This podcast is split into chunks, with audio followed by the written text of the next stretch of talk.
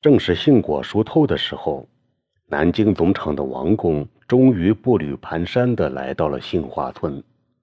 他本是坐着一辆桑塔纳轿车来的，外带着一名技术员。谁知在进山的半路上，车子抛了锚。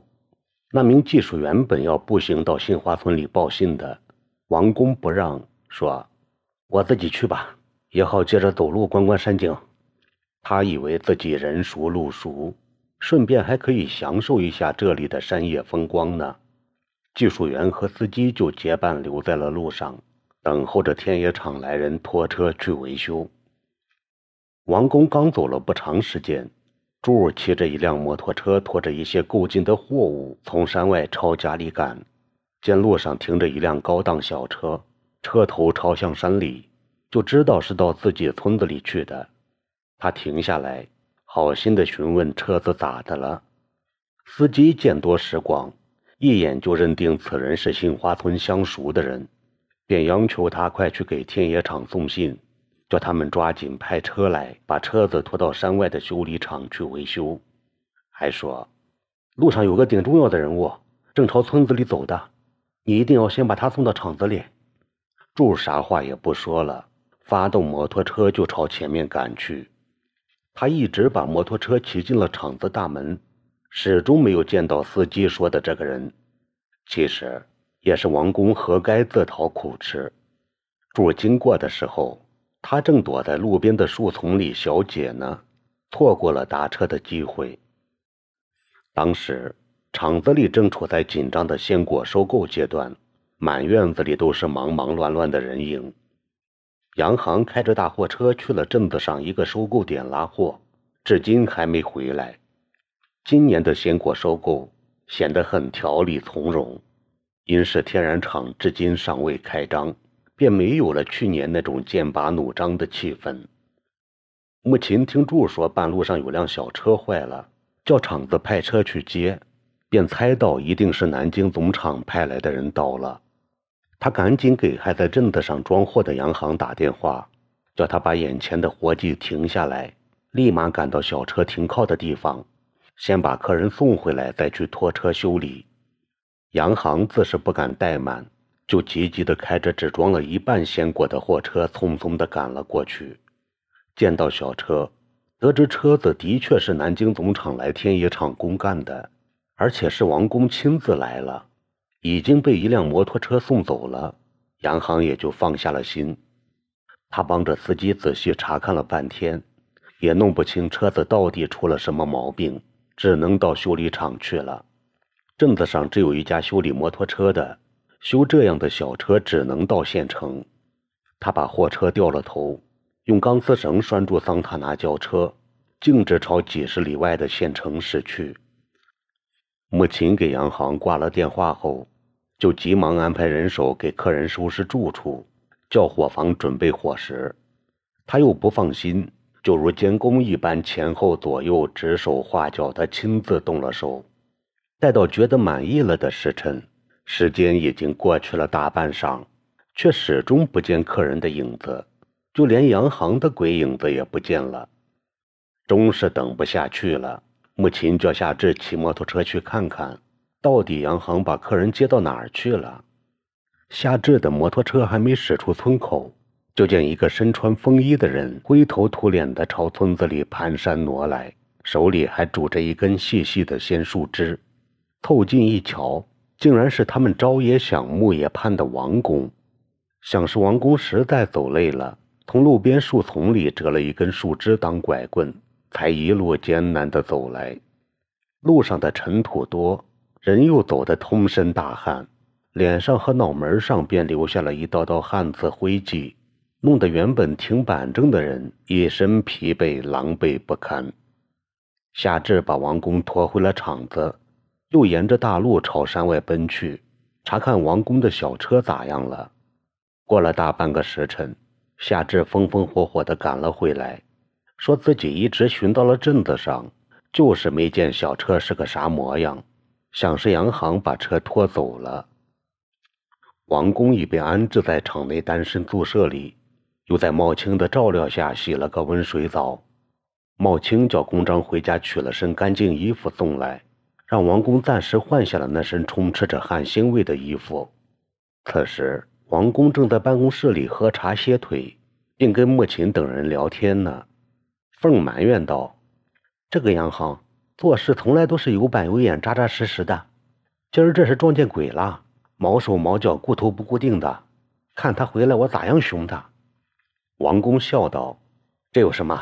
想当年我在北大荒的时候，一天往返就是一二十里的草甸子路，早出晚归的也早就锻炼出来了。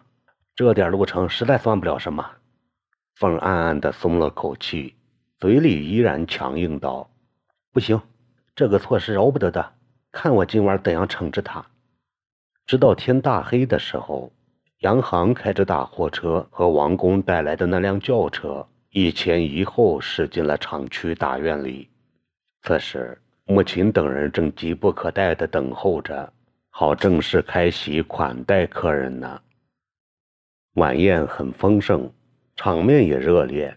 不仅母亲和凤等厂里村内的头头脑脑们都上了场，还把孙姓请来作陪。王公还惦记着头次与王副厂长来村里时，茂生炖的兔肉汤，就想把茂生也叫来。母亲说：“他还在家里头照看着俩娃子，脱不得身。待回头有空的时辰，再叫他专门设顿家宴请王公。”就此替茂生辞了。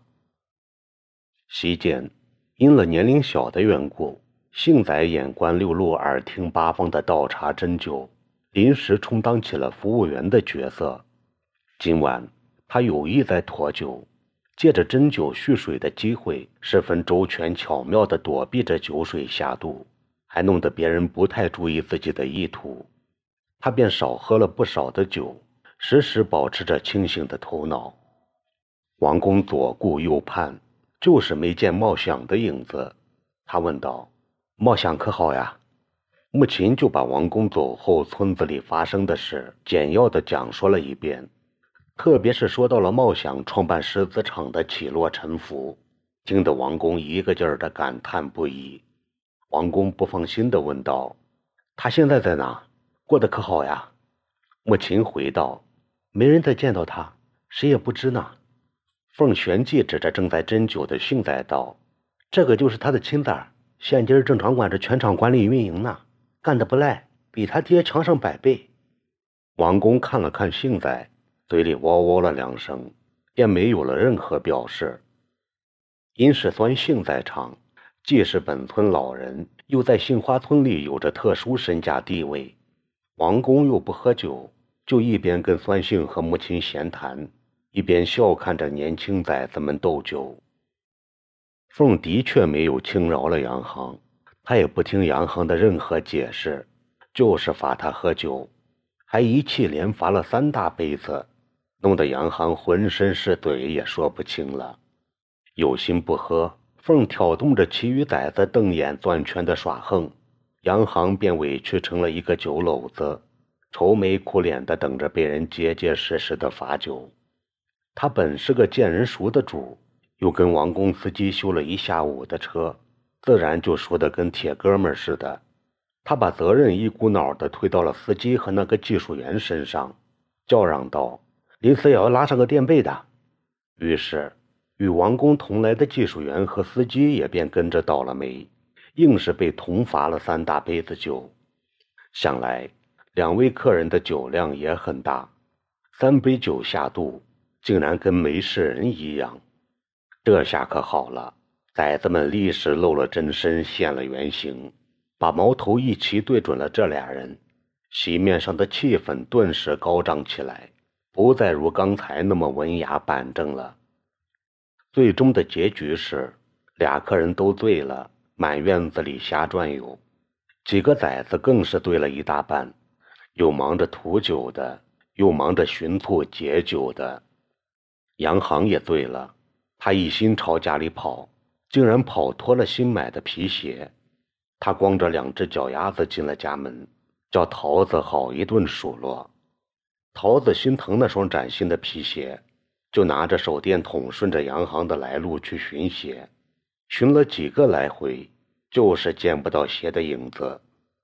到了第二天，天才麻麻亮，桃子又外出寻鞋，鞋是找到了，在路旁一丛树林里，鞋里却是湿漉漉的，散发着一股子尿骚味儿，像是杨行夜里醉眼朦胧的在路边小解时滑进了树丛，把鞋子湿落的同时，还把一泡热尿悉数盛在了鞋里。几个崽子中，唯有杏崽尚未见到怎样的醉态。他一直把王公带来的俩客人安顿下后，才陪着母亲回了家。这让王公不由得暗地里多打量了他几下，心下还道：这青年倒与他爹貌相不太一样，沉稳中透着一股子精气神儿，不可小觑。第二天，在穆琴等人的陪同下，王工和技术员认真地视察了整个厂子，特别是厂内的管理。各道工序间的衔接制约和种种责任制的落实，幸在都了如指掌，应对自如。厂内生产秩序井井有序，很难查找出明显的纰漏来。王工很是惊讶，不得不再次打量起幸仔来。他有意拷问幸仔一些企业管理上较深层次的问题，有些问题幸仔回答的正对题。有些则明显的暴露出了村人固有的小聪明或小家子气来，即便这样，也独令王公对幸仔刮目相看了。毕竟幸仔没有受过正规的现代企业管理培训与历练，仅是凭着自己的聪明才智和浅显的实践经验来管理厂子，已是很不容易的了。背地里，王公对母亲和凤说道：“这个年轻人。”是个不错的企业管理苗子，要注意好好的培养他，锻炼他，对今后企业发展一定会有很大帮助。说的莫琴和凤俩人暗自欣喜，庆幸村里又出了一个能独当一面的顶梁柱了。